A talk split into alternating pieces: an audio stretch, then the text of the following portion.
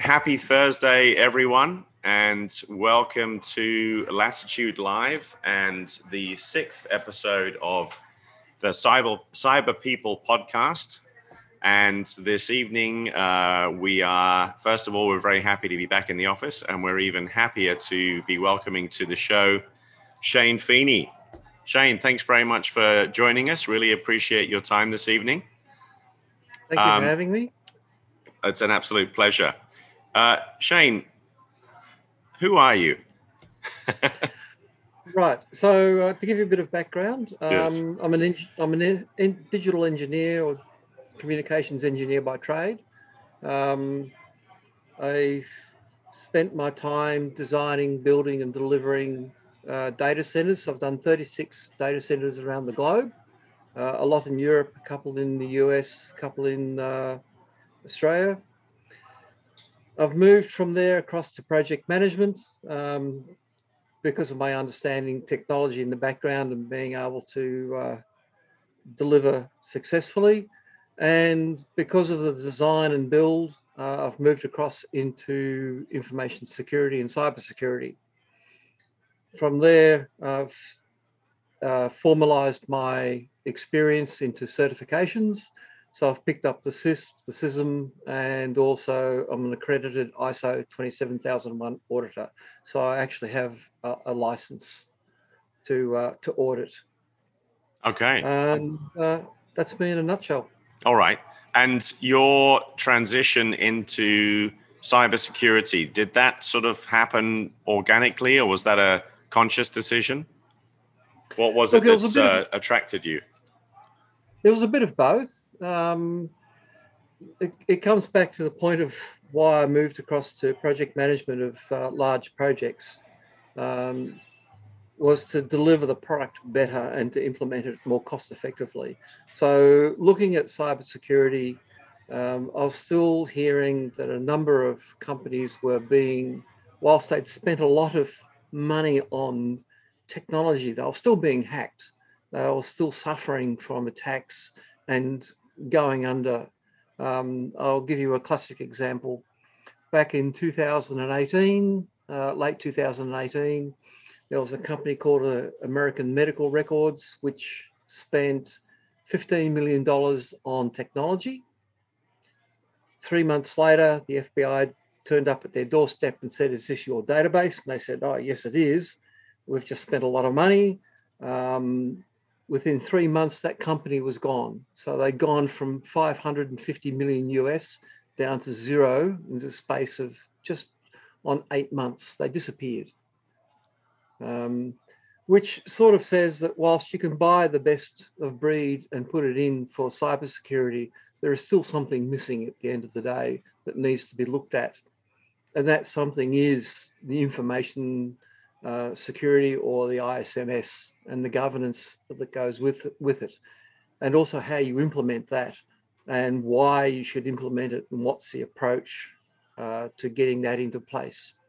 Okay. Which is what we'll discuss tonight. All right, all right. And why why did their, them losing their database mean that they went out of business? Was it the undermining of the public trust in their company? Was that the issue, or? It it was because all of their customers eventually left and they went elsewhere. Right. Um, their view was that if you can't look after our records, even though it was an invoicing for a number of hospitals, if you can't look after our records, we're going to go to someone else who is um, can guarantee our security at the end or security of our data at the end of the day. Right. Okay. Okay. So the issue for these this company was that they hadn't done what you're going to be talking about tonight. Is that correct? They hadn't implemented a, an ISMS. Okay. Yes. Understood. So they, they had inf- implemented, as I said, $15 million worth of good cybersecurity, best of breed in the business. Um, and it came down to a question which I have seen in many of my customers is the data that you're currently getting from your cyber technologies meaningful to you does it actually protect you at the end of the day? Um, right. Whereas information security looks at that and says, well, what's our threat landscape? Uh, what's our threat appetite? Who are our threat actors? and does it really mean that we are actually covered? Right. Uh, Understood. Are, are we? Do we have the right priorities in place um, for the data that we've got, or for our assets? The, the assets being the technology as well as the people and the data. So people, process, and technology at the end of the day. Right. Understood. Okay. So this brings us nicely into the principal focus of our Mm-hmm. discussion this evening, which is what exactly, Shane? Yep. So the the point of this is to look at it holistically, to look at your technologies, to look at information security management. Um, the that's the first point. The second point is how do you measure and know that you are delivering to uh, standards that your your clients want you to to have? Uh, how do you give assurance and compliance to your customers and your shareholders at the end of the day? Um, That's a good question. having ISO 27001, it's a recognized standard. It is externally auditable, so you can have an independent view on it that's not tainted, um, as opposed to a lot of other and I talk about NIST here, and I talk about the CSA, the Cloud Security Architecture. Um, there's the Australian ISM. And whilst they are good frameworks, they're not actually standards. So we need to distinguish between those two. Um, but doing ISO actually allows you to say for the NIST um, 800 171, which is what the Defence Department of Australia requires you to meet, you can actually demonstrate that. You can say, yes, we've had an independent auditor come in and look at that, and we're audited. Right. Uh, or NIST, uh, the CSF, or the NIST 800 50, uh, 853 release 4. So it gives you a good baseline to actually show your maturity, your uh, give assurance and and demonstrate compliance at the end of the day. Right, right. It's an interesting point you you uh, you made a moment ago. You talked about um, standards and frameworks. So, what is the difference between a, a standard and a framework in a security sense? So, a standard is a, an internationally recognized uh, set of controls. It is externally auditable, so you can get auditors from around the globe. The standard is the same no matter where you are. A framework basically says that you should put these in place. How you audit it, how you implement it is entirely up to you.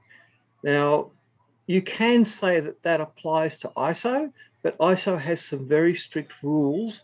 As an auditor, I want to see this evidence, and this evidence should have traceability back to the control that you've got. I should be able to demonstrate it. It should be repeatable. So it should be smart. In other Right. words, that, that acronym is that you can measure it, it is time bound, you can actually do a risk assessment of it at the end of the day. So a framework basically says, and um, I'll talk about NIST here in particular, excellent framework. Most of it is covered by the ISO quite happily. Um, to give you a comparison between the two, and the NIST goes down to what's called work instructions, whereas the ISO stays up at the policy and procedure level. So procedures for ISO basically state that you should put in confident you know secure logins, but we don't care how you do it, so long as it's secure against the threat landscape that you've got. NIST may say that it's got it goes down to the work instructions, which says, look, the minimum is that it's got to be 15 characters long, it's got to be mixed, it's got to be this, it's got to be that, it's got to be something else in place. Uh, and that's in one of the substandards of NIST itself that you should implement this. Okay. That's great, but it's not measured against the threat landscape of your organization at the end of the day. So um, that's what NIST uh, ISO does. It looks at it and says, and I'll explain this a bit more a bit later. is what do you need to put into place to make yourself secure? Where should you focus your resources? And your resources being your people, your costs, your money. Where should you put money in place in place to it? Uh, what processes should you look at and actually measure more than measure others? Okay, understood. Okay, so um, if you're going to um, build a, a, an ISMS according to ISO 27K, what what do you need to uh, what do you need to do? What are the kind of key things? What's the process that you have to go through? Where do you start and where do you finish? Okay, so Sorry, a lot of um, questions look, at once. Sorry. Yeah. no, that's all right. So we need to understand that there is a difference between information security and cybersecurity. Cybersecurity is defined by this as the ability to protect or defend the use of cyberspace from cyber attacks. Cybersecurity is a tactical action. You put this in place, you put a firewall in place, you put um, an IPS in place, you put intrusion detection in place. It is a tactical action and you monitor and, and manage that. Information security refers to protecting confidentiality, integrity, and availability of data no matter in its form. So it can be easily about protecting a filing cabinet, which is great, but most of our data is now digital. But that translates down to how do you protect that data once you've got it into your systems? Uh, how do you protect the PII data from the HR data, from uh, data that relates to how your organization works? So information security is strategic. Right. It's the actions you take to say, well, in five years' time, we're going to be moving down here. We need to adapt to this. We need to change with the market. And therefore, the security requirements are going to change as well. Cybersecurity is a subset of information security. Okay. That's the first key to understand. Understood. Understood. That's interesting. I always thought uh, cybersecurity was uh, sort of modern buzzword used to describe what we used to refer to as information security. So that's very interesting. Yep.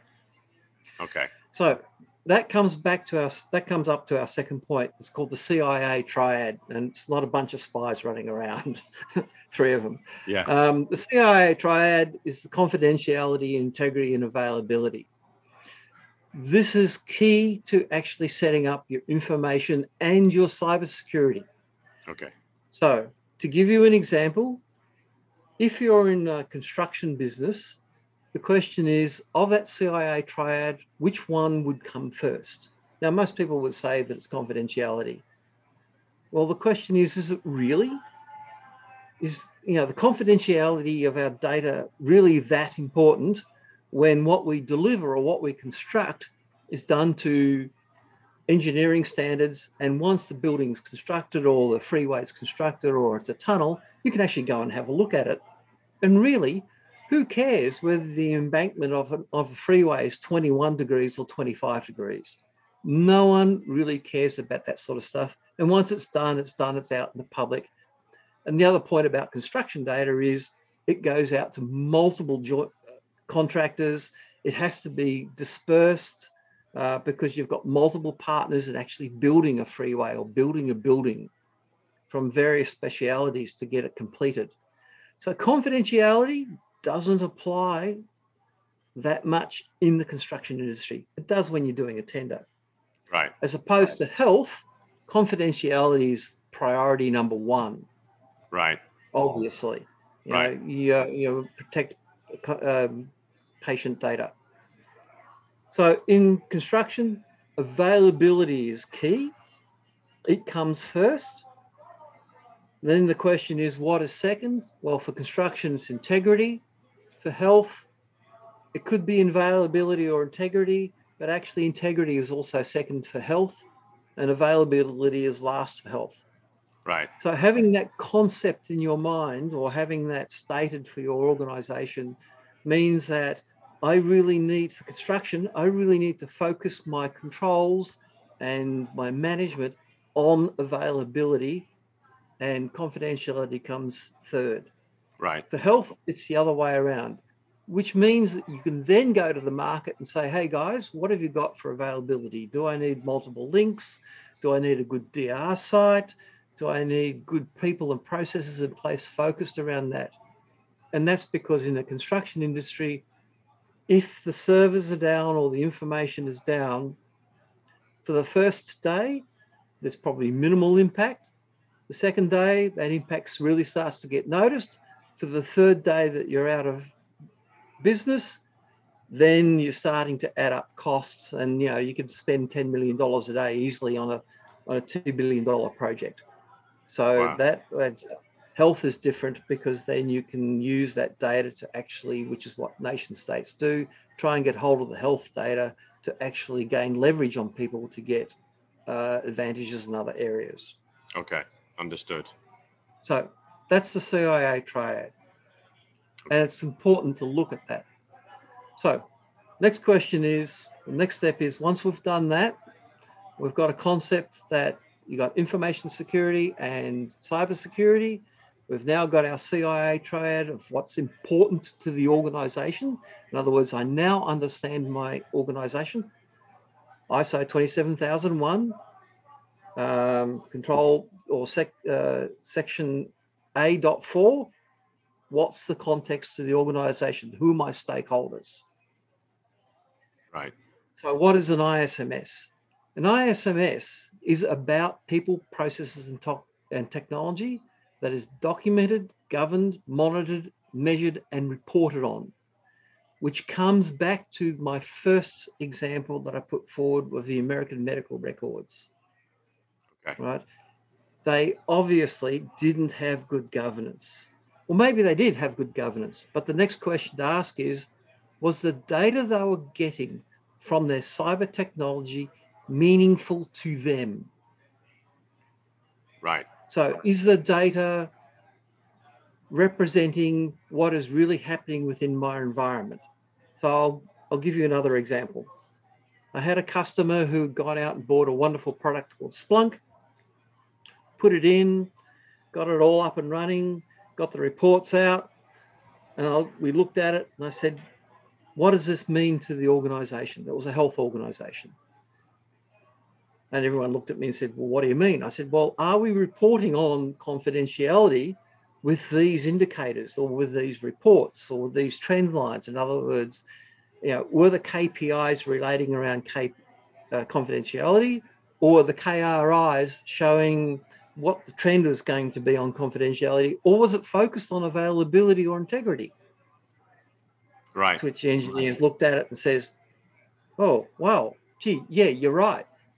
Our KPIs that we've set up were just telling us what the what was happening in the background, that it was very noisy and a lot of things were going on." I said, "Yeah, but it's not meaningful to the executive. We can't actually put our hand on our heart and say we're reporting the right thing." Right. Which they weren't. So they went back, redesigned it, and then reported correct data. Okay. Now that had a good uh, outcome at the end, which I'll talk about later. Okay. So you get that right, it mitigates data leakage, damage, destruction, or reputational damage. That's what an ISMS does.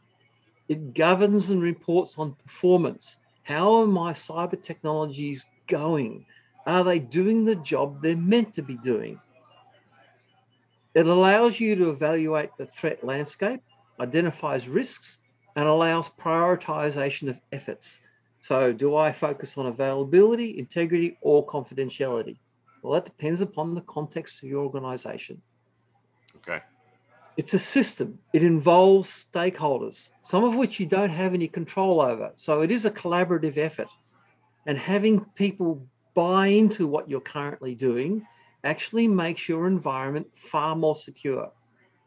Okay, absolutely. So there is a benefit at the end of the day. Okay, understood. All right. Uh, shall we look at slide five? Absolutely. By the way, you said KRI. You said KPI and KRI. KRI is yep. key reporting.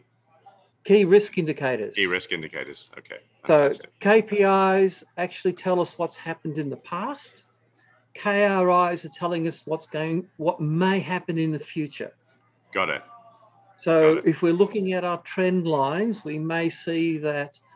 Um, I'll go back to the health health uh, environment.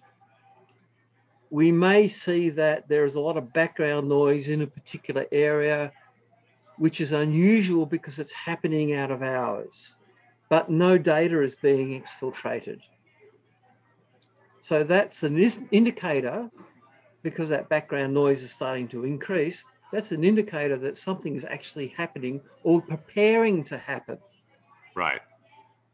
So you start KRIs allow you to look into the future. Okay. Understood. So let's let's go to slide, slide five. What does an IMS look like? This is a great question.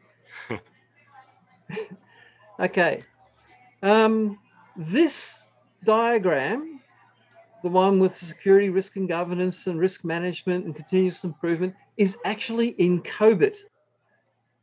It looks a lot uglier in COBIT, I've got to admit. Uh, it took me a while. I, I stared at the COBIT uh, ISMS diagram for a long, long time and said, I really don't get it, but I can see what it's trying to actually articulate at the end of the day. Right. An ISMS involves your stakeholders, the executive, ICT operations, legal, human resources, procurement. Okay. At the top, you've got security, risk, and governance. In other words, how is it performing that what we've got? Is it relevant? Is the data I'm getting meaningful? Who's my threat actors? What does the threat landscape look like for my industry? So those questions get asked. It is built around the business strategy. So what's the business going to do? In other words, what we're actually starting to do here is we're starting to turn information security from a blocker to something you can leverage off. So the business strategy basically says for one of my customers, we're going to allow people to actually access the data from anywhere, which is a common statement. Okay, so if it's the construction industry, the project office needs to act, access the data. Excuse me. That's the business strategy to make the business profitable and grow. The ICT strategy says, okay, we will make the data or we will allow people to log in from anywhere. The information security strategy says, I need to make that secure. How do I make that secure? How do I make it work so that the business can actually conduct doing business? So we now have a traceability from information security all the way up to the business strategy. And if the business strategy changes because the market changes, you've now got a new set of requirements to meet. Excuse me. The strategies dictate what the policies will look like. Now, policy can be a 30 page document or it can be a one page document basically saying we'll implement, implement good confidentiality, availability, integrity uh, controls. You can then put directives under that, which says how you're going to do that at a high level, what you must do, and how it should be executed. That then feeds into your processes and procedures, which gets down to the nitty gritty and your workflows of what you're going to do. At that point, it doesn't say whether or how to actually add a user into Oracle or how to add a user into SAP because they're slightly different. That's your works instructions. Okay. That also dictates your roles and responsibilities. In other words, you can put a RACI in your processes and procedures if you've done it correctly. Okay. You've actually now just met a whole block of ISO 27001 controls. Right.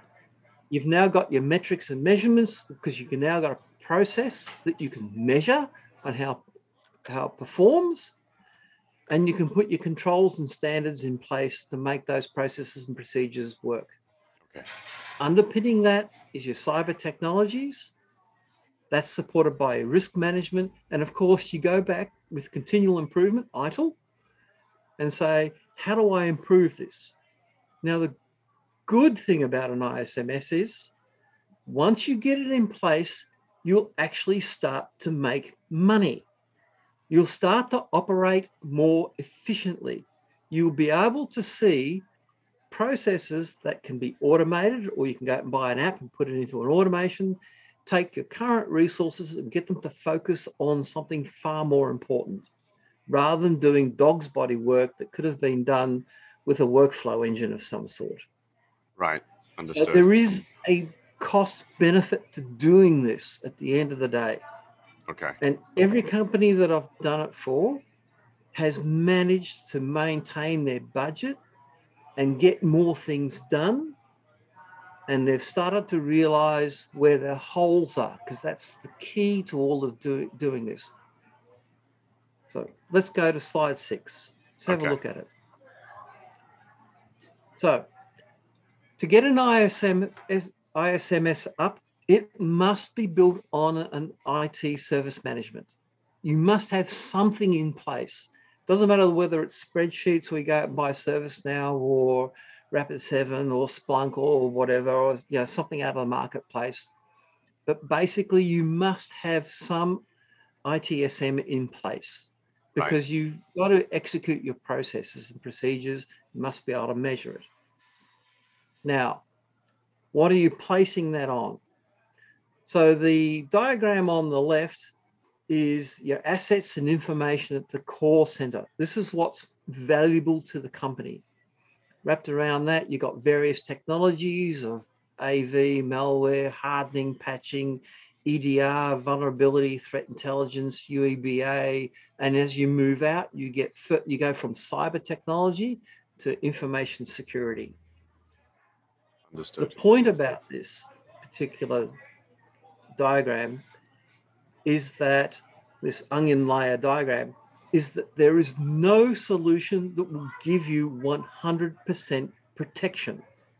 There's absolutely none unless you unplug the PC from Right. the network and Right. work on it solely. That's the only protection. Okay. Uh, Understood. So, having said that, this layering or this onioning, onioning, yeah, that's a word. Onion rings. Onion rings, yep. Yeah. Uh, defense in depth. What you're trying to do is make it difficult for someone to get in. And by the time they've tripped over the second or third layer, you've actually detected them. You can actually uh, um, disrupt their kill chain and have some proactive actions taken to block them. Or you might move them off to an environment where you can contain them in a sandbox and actually watch them more. Interesting. Di- the diagram on The the, hunter right, becomes the hunted. yes. Now, the focus of this diagram on the left is the fact, or the, the big takeaway from this is you are not and you will never be fully protected. It's impossible. There's always going to be a hole somewhere.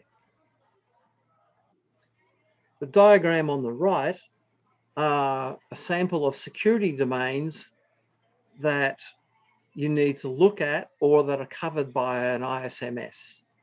So Right. email gateways, a SIEM, vulnerability and patch management, all covered by NIST, covered by the AUISM, covered by ISO 27001. So this is a good representation. It's not the only representation. You can add and take stuff away depending upon your organization, whether you outsource or whether you keep stuff in, it's up to you. But fundamentally, having this model in your mind says, well, I need to cover my forensics. Is my identity management done? Endpoint detection? How am I putting this in place? Okay. Got it. Moving on from that, slide seven, we're going to have a look at it in a bit more detail. This is, I really like this one because this is built on NIST, the Cybersecurity Framework or CSF. And these are all the underpinning technologies all the cybersecurity technologies that make everything work. At the very top, you've got governance and risk, ISO 27001. At the bottom, you've got your people and process, also ISO, and the middle bit is purely your NIST. Okay. So this is a nice way to represent it. The reason I've got the colors in the horizontal lines is, and some of the verticals as well, is that it shows that you can actually reflect the maturity of your cybersecurity architecture. So in this case, the SIEM is pretty poor, um, but we may look at uh, identity management and, access, identity and access management as being okay, but it could be better. Right. So I, I really like this because it actually gives tells a lot within the in the picture that's there. Okay. And is this fairly representative of most of the organizations you've seen? Yes, it is. Okay. Okay. Um, this is almost a universal diagram. Uh, I have, I look, I must admit to not uh, generating it originally. Uh, the core was built by uh, a third party. Um, I've just added to it on the top and the bottom and looked at the center and made some changes there. So, not the originator of this, but it's a good representation. Yeah. Right. And of course, if you're reporting to the executive, uh, they are like uh, crown, uh, crayons and lots of colors and diagrams. Yeah. This is a good diagram to actually talk to and say, we need to focus our efforts and money and expenditure in the areas that are red Right. because they're the areas that we don't have much maturity in.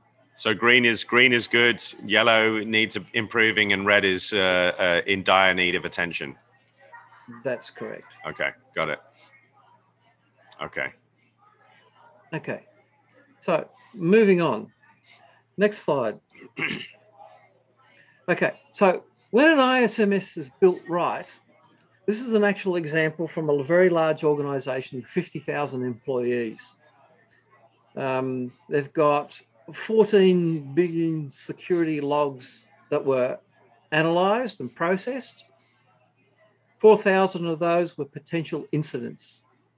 Once they were validated, whether they were incidents or not, out of that came 1,917 security incidences were validated. Most of them could be fixed pretty quickly. Right. The last one, there were 16 severe incidents.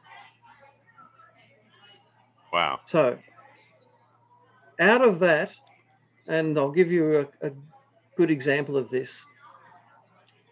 One of my customers, when I first came into them, they got the ransomware uh, virus uh, in their environment. It disrupted their environment. Uh, it took them out for weeks. Um, they'll still manage to keep the company going. They still managed to do some of the stuff. They had to go back to, in a lot of cases, they had to go back to manual procedures to work, Okay. which they kept running, and they got a couple of they got extra people in to actually help make that go. Okay.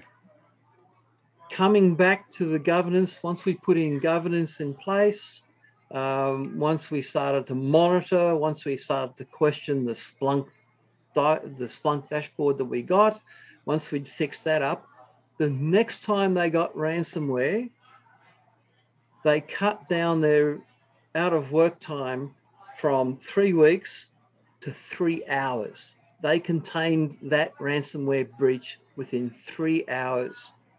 Wow. And of the 27,000 endpoints that they had, they contained it down to 100. Well, actually, it was less than 100 Wow. because they were much more attuned and aware of what was going on. They'd put more onion rings, more layers in place to actually trip up their hacker. Um, in this case, the rans- you know, getting the ransomware put in place, um, which was done accidentally. It wasn't on purpose. Um, they managed to contain it, and it reduced their costs in their recovery at the end of the day. So a huge improvement, and that was in the space of six months. Wow. Okay. It's amazing. So it doesn't it doesn't take a lot of time and it doesn't cost a lot of money to get this right. No, Wow. it doesn't. And Okay.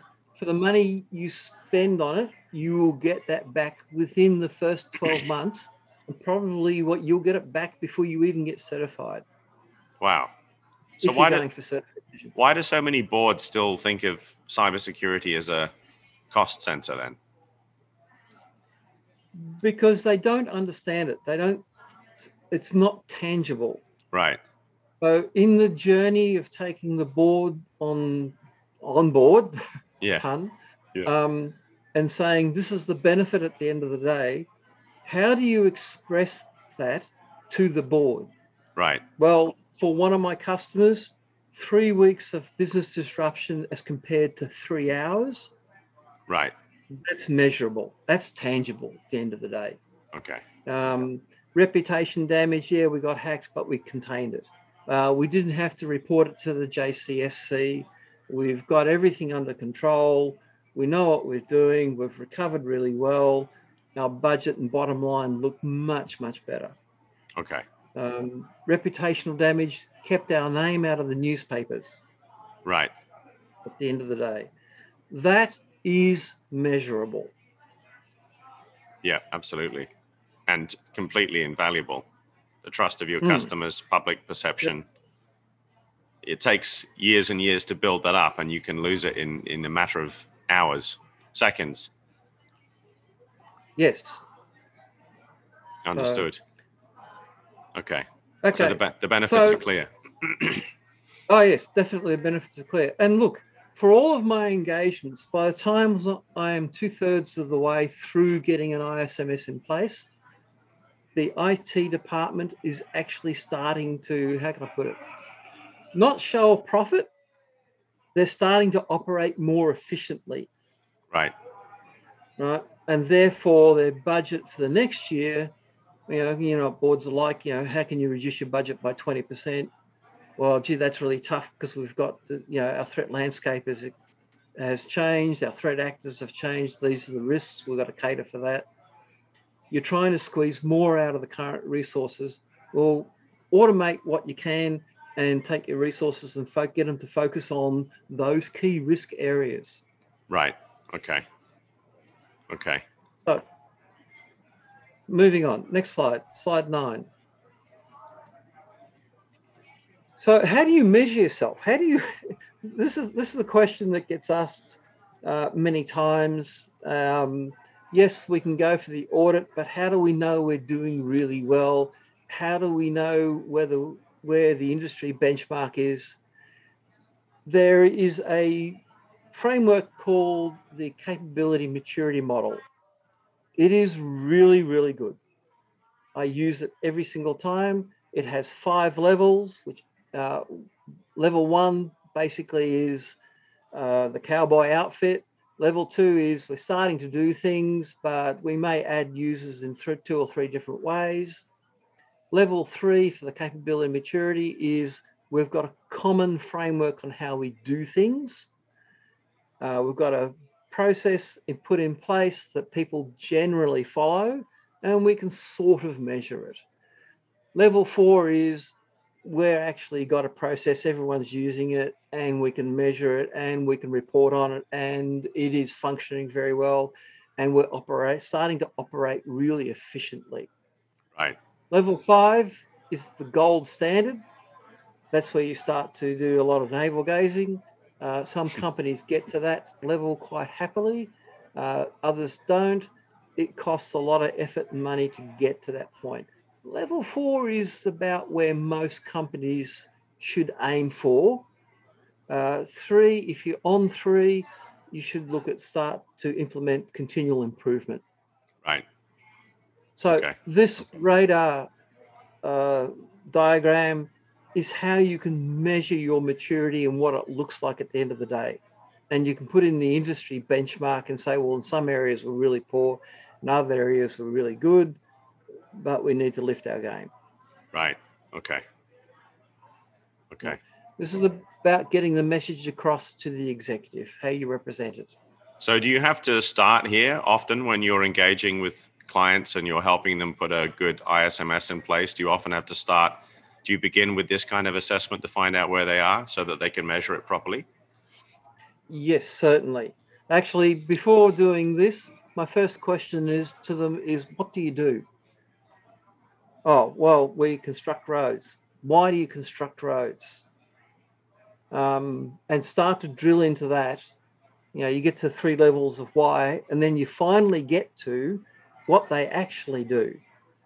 Um, once you've got that and you've got an understanding of the organization, then you and you know where the CIA fits, you can then say this maturity assessment can be put on into play, and you can say, well, in availability, your maturity is really, really poor. You need to pick it up. Most companies focus on confidentiality and they spend a lot of money in that area. And I said, well, look, that's great. But really, your information is public anyhow. You give it out to contractors. This is for a construction company. Yeah. Why are you spending money in this area? And your maturity on that is really high. Therefore, your priorities are incorrect. That's interesting.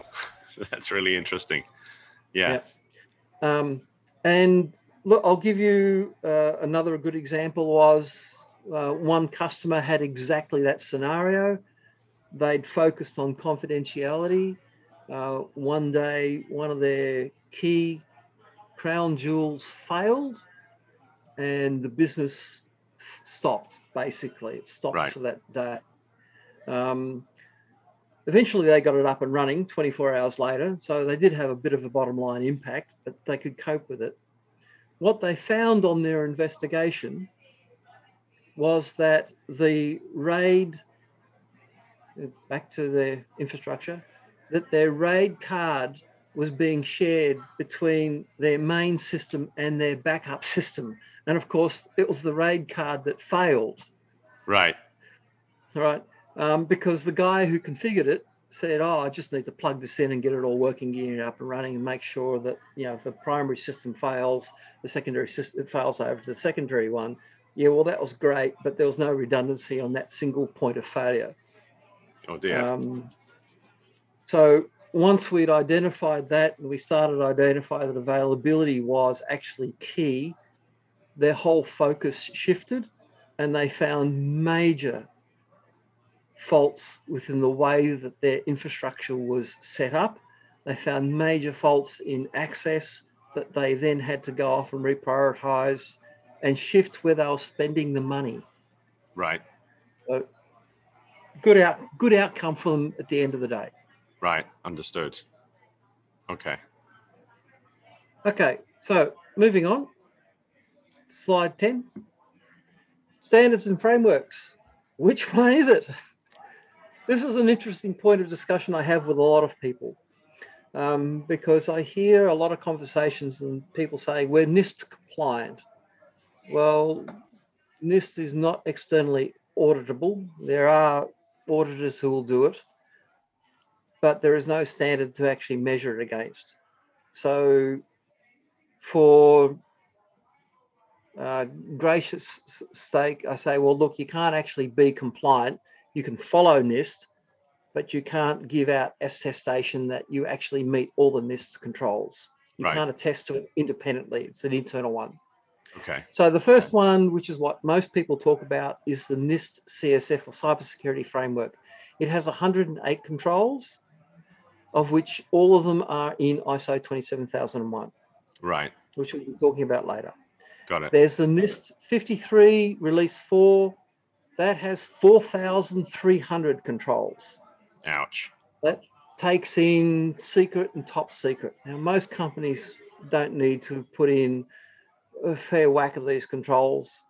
Um, and it gets down to work instructions, which is if you change the system, if you go from Oracle to SAP, you need to change your work instructions, which means you know you've then got to go back and read reapply NIST on top and say, do you meet these controls? ISO 27001, 114. NIST 800 171 has 114 controls, but 600 plus objectives. This is what the Department, Australian Department of Defence asks for. Okay. Um, so we'll park that one for a minute. There's the Australian ISM or Right Fit for Risk that has 794 controls, talks about policies and procedures and work instructions. Uh, you've got the New Zealand ISM and you've got a whole bunch of others. So when you're having these conversations about frameworks and standards, you must be talking about the same thing. Right. Uh, it is really important to clear up what you're trying to do. Right. And if someone says, "Oh, I want an externally externally auditable, then obviously they're talking about ISO 27001. Right. Okay. good thing about ISO, the really, really good thing about ISO is all of these other controls will very easily map to it. Okay. So if you're doing 53R4 with its four, four and a half thousand controls, you can very easily generate a matrix in uh, Excel and say, if we put this ISO control in place, these are all the NIST stuff that we must be able to tick off at the end of the day. And I guarantee you, if you do it correctly, you'll be able to do that quite easily. Right. Okay. And economically, it doesn't take a long time to do. It's actually quite quick. Right. Okay. Yeah. And it needs to be kept simple for business, right? I mean, if you Yes. if you use the wrong framework, then you're overly restricting your business. You're hampering. You're hindering. Yes. Okay. Which is which is why we hear the statement that information security is a blocker, not something I can leverage off, because Right. they're trying to put in 4,300 controls. Right. So I'll get to that in a minute. Anyhow, look, let's go to the next slide. Okay. So, how do we put this in? As an auditor, as an independent auditor with a license, I have very strict rules and conditions I must follow when I'm doing my work. My work also gets audited at the end. So I have a very high bar that I must meet at the end of the day. Otherwise, I can lose my license, which makes life difficult for, uh, for paying my bills. Right. So typically, if it's done right and if it's planned correctly, the first three months is where we do the statement of applicability. That becomes a public document that goes on record for your certification. Right. You can actually ring up the ISO standards people and ask for Google's statement of applicability and have a look at it. Right. Right. So getting that that document right the first time is really key. Okay. Okay. Yeah. So that happens in the first three m- months. You develop your necessary policies and procedures and look at any supporting artifacts. You do some reviews, you get everything in place, you, you actually build out the framework. Now, there's a library of these documents and templates that you can actually poach and build off and fill them in. Great stuff. Okay. The next three months is when you actually put it into practice and align it to how you work. In other words, you actually start to set the baseline. You kick off the evidence gathering and you kick off the governance in that period as well. There's a really important reason for doing this. So you spend three months doing this. You know, you do your training and awareness, you start making sure that the evidence gathering is correct, you make adjustments, uh, you start putting everything in place in this second three months. In the third phase, about two months, you do an internal audit. So you look at where the gaps are, where it's failing, look at the risks that need to be mitigated, update your policies, update your procedures, confirm the evidence, look at a compliance review, make sure your risk register is happening, the reports are coming out, and they're all hunky dory. Right. The reason it takes between six to nine months to do this is because you need to present evidence to the external auditor in the stage two audit report. Right. Right. If you don't have this evidence, if you can't go back at least six months, the auditor will just say, major non-compliance, go fix it. And you've got a limited window to get it fixed. And you've just wasted $20,000 in getting them in. Right. Okay. Um, so if you do it properly, this stuff gets built in or gets built up, the evidence gets built up, and you can show the auditor. right. Phase four, or the last two months, this is key to understanding. The stage one external audit looks at your documentation, looks to see whether it makes sense. They ask a couple of people within the IT department and the information security department, you know, how do they implement it? How does it go? Do they understand where everything is? And they actually start to look at some of the evidence at stage one audit. So it's a basically a documentation audit. Right. Got it. They will then come up with some observations and recommendations that you should fix some things, normal to do. And then they'll do the stage two audit. The stage two auditors when they actually meet people and talk to them and ask to show that you show them the evidence of what you say you do, you do what you say. Right. Right. They do the stage two audit. Takes about three to five days for most organizations, can take up to two weeks. Okay. You've then got, if there are any minor non-conformities, and that's fine, you can have minor ones. If you've got two or three of them, they'll ask for a non-conformity plan to say how you're going to fix it and correct it within the next 12 months. Right. If you've got several minor non-conformities, that is classed as a major non-conformity, which means you've got a systemic problem within your organizations. Right. And there is a window on how you're going to respond to that and get it fixed. Okay. And they will ask either A to that you walk away from the audit or B you fix them in a very short time frame. Okay. And you've wasted another 20 grand. And you've wasted more money. Right. So if you do all this properly at the beginning and you follow through, this framework has, for me, has worked flawlessly. And everyone I've done it for or implemented it to has achieved certification. Excellent. So I know it works. And the external auditors have said they're happy with the result. Most of my customers achieve a CMM or a maturity model level four. Um, some get to three, but I've never had anything anyone less than three. Right. So good uplift. Absolutely. So next slide, slide 13. Why ISO 27001? Good question. Why should we do it? Why should we spend all this money? The first point is it delivers tangible benefits. It will deliver you cost savings almost instantly. Right. Certainly after the first three months, you'll actually start to see cost savings coming out of your IT department. Time efficiencies.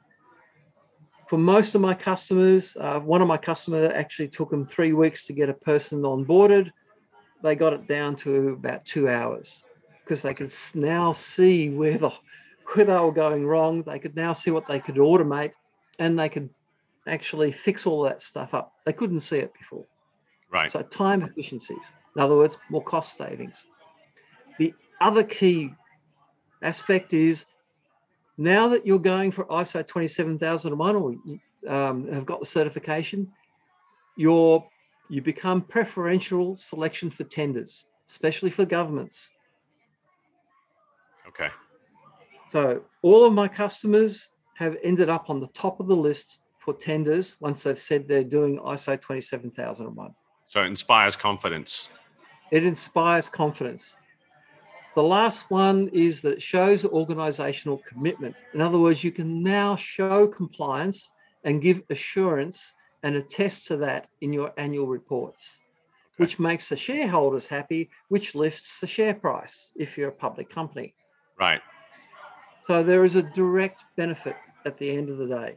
It's a no-brainer. Yeah. Spend the money, go get it done. It's, Yeah. it's great. Spend the money to save the money. Yes.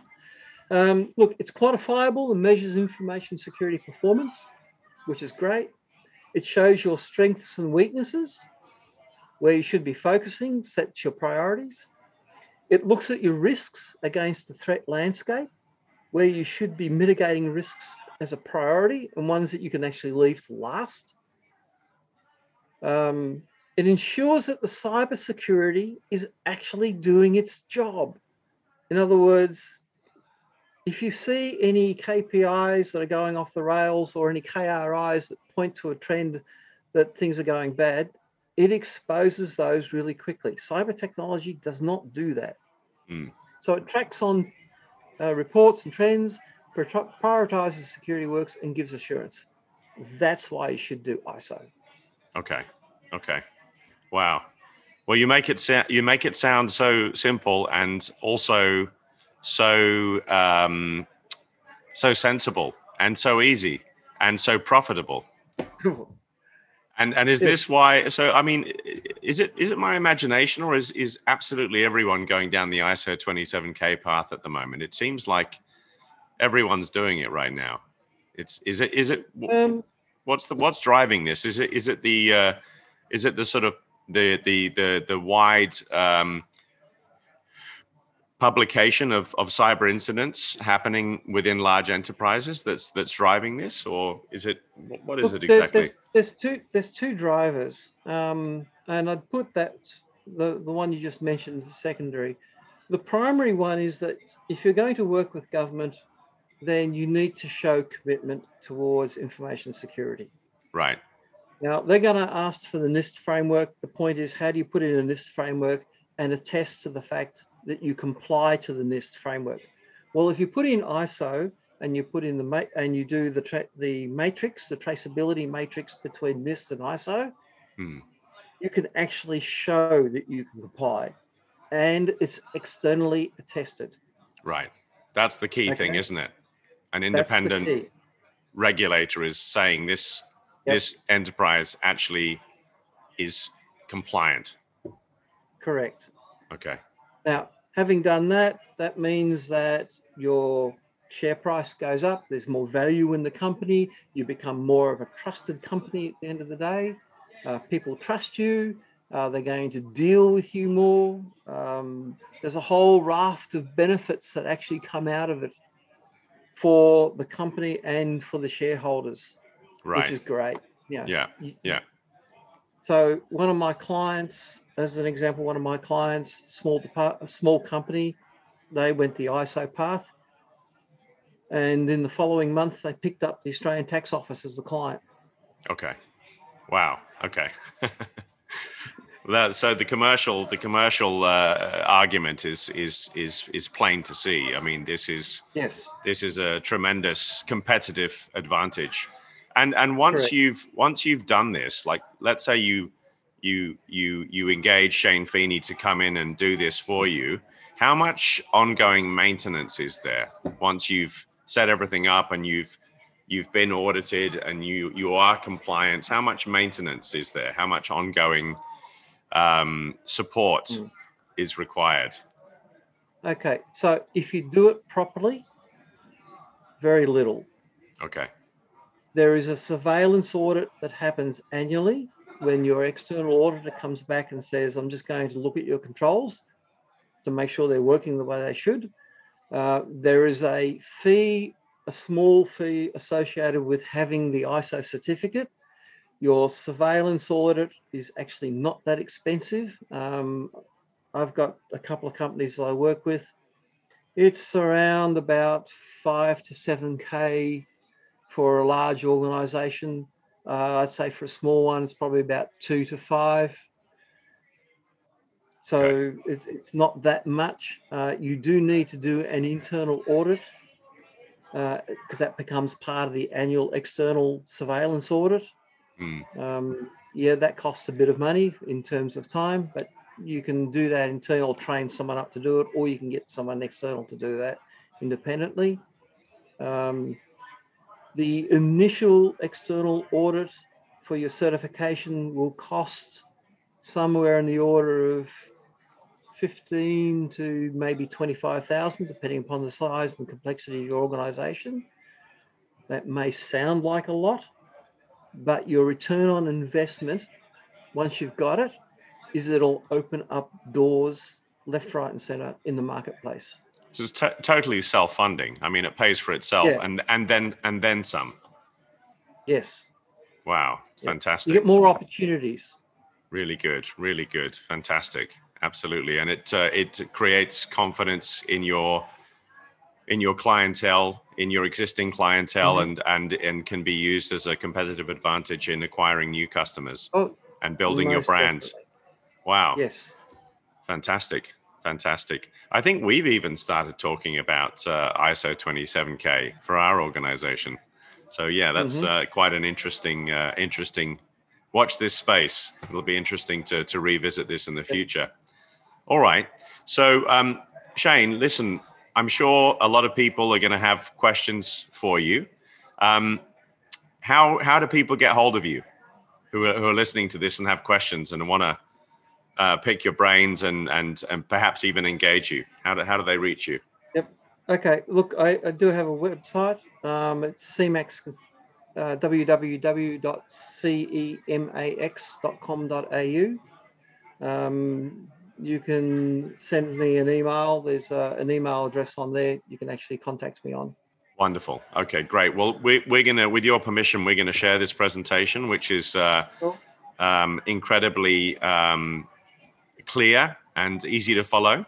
Uh, a step by step process of how you go about uh, creating a, a, an ISMS under ISO 27K. So, Shane, I really appreciate I really appreciate your time. Thank you. This has been absolutely fascinating. You've made it incredibly simple and easy to understand, which I think is really half the battle. Uh, when you're dealing Yes. with with business people who are really just thinking about the bottom line and cost and profit and so forth, and you've Mhm. really delivered this in a, in a way that makes good commercial sense. So I really appreciate it. Thank you so much, and Thank you for uh, I. I hope we can have you back on the show again in the future. Certainly. Thank you very much, Shane. Really appreciate it. Have a lovely evening. Thank you. Speak Uh, to you enjoy soon. Enjoy yours. Thank you very Bye. much. Bye.